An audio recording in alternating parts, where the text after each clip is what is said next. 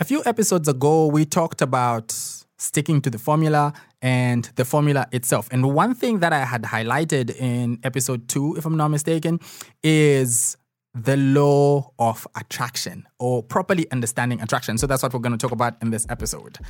When it comes to understanding attraction, a lot of us, I think we really have it twisted because what attraction is about, how we understand it, how we do things in line with that, and how we actually get to do things in line with that are two different things. Let me explain. When it comes to attraction, you have to understand that when you like someone, you do something for them. You know, um, I like how Matthew puts it. Uh, Matthew says attraction is like dancing. You know, when um, dancing salsa, you move one step forward, you move one step backwards. You know, when you move forward, the other person is moving backwards. When you move backwards, the other person moves forward. That's how attraction works. And it's the same thing.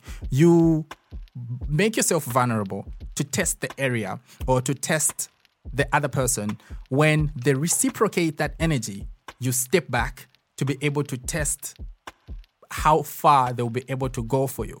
What this means is this let's say you invite a girl on a date and you two want to do a movie, a proper way to go about that is especially well not for the first date. For the first date you don't split bills on the first date. That's terrible manners.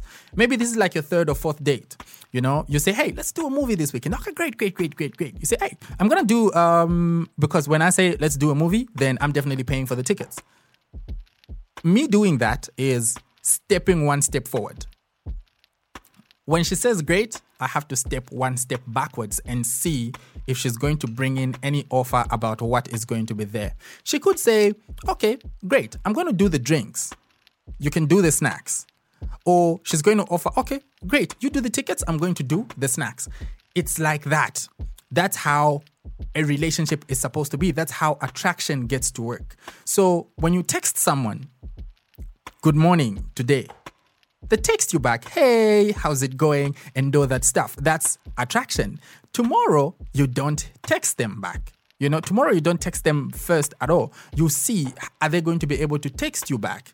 Because that's how you test. It's similar to what we talked about in the other episode when we said, give the person your number. When you, you giving them your number is you telling them that, hey, I like you. I would like to get to know you better. Them texting you is them saying, okay, Great. Maybe I might like you too. Let's get to know each other better. That's the whole attraction process that's going on there. When you walk into a place, when you say hi to someone, um, you smile at them, you say hi, you ask if you can sit next to them. The way they will respond is also based on attraction. Like the laws of attraction are so broad, and it happens even in front of us. Sometimes we don't even get to uh, to realize it or recognize it. But when there is no attraction between you and someone, you can never, never, ever miss it. You will always be able to see it. It's in how they text you back. It's in how um, they, you know, leave you on seen. It's in how they don't call you back even after weeks or after a lot of hours. And when you start saying those things, it simply means that person is not attracted to you. There's a concept that I like to believe in is uh, the concept around going into a store and buying a shoe. Once upon a time, I was engaged and we were ready to get married and so on. Then we cut things off. That's a story for another day. We're not going to get into the depth of that. But every time that I get asked the question, like, what happened between you um, and your ex fiance? This is what I tell them. Listen, when you walk into a store and then you decide to see, um, or to decide, you decide to buy a shoe. You know, I'm a size eight.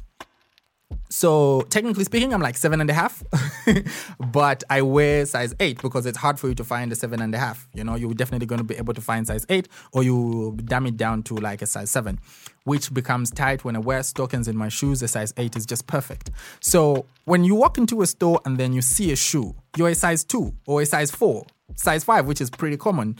You buy that shoe or you get that shoe off the shelf and then you try it on on the shelf, it says size 5. When you try it on and then it does not fit, you will take it back and then you say, hey, this shoe does not fit.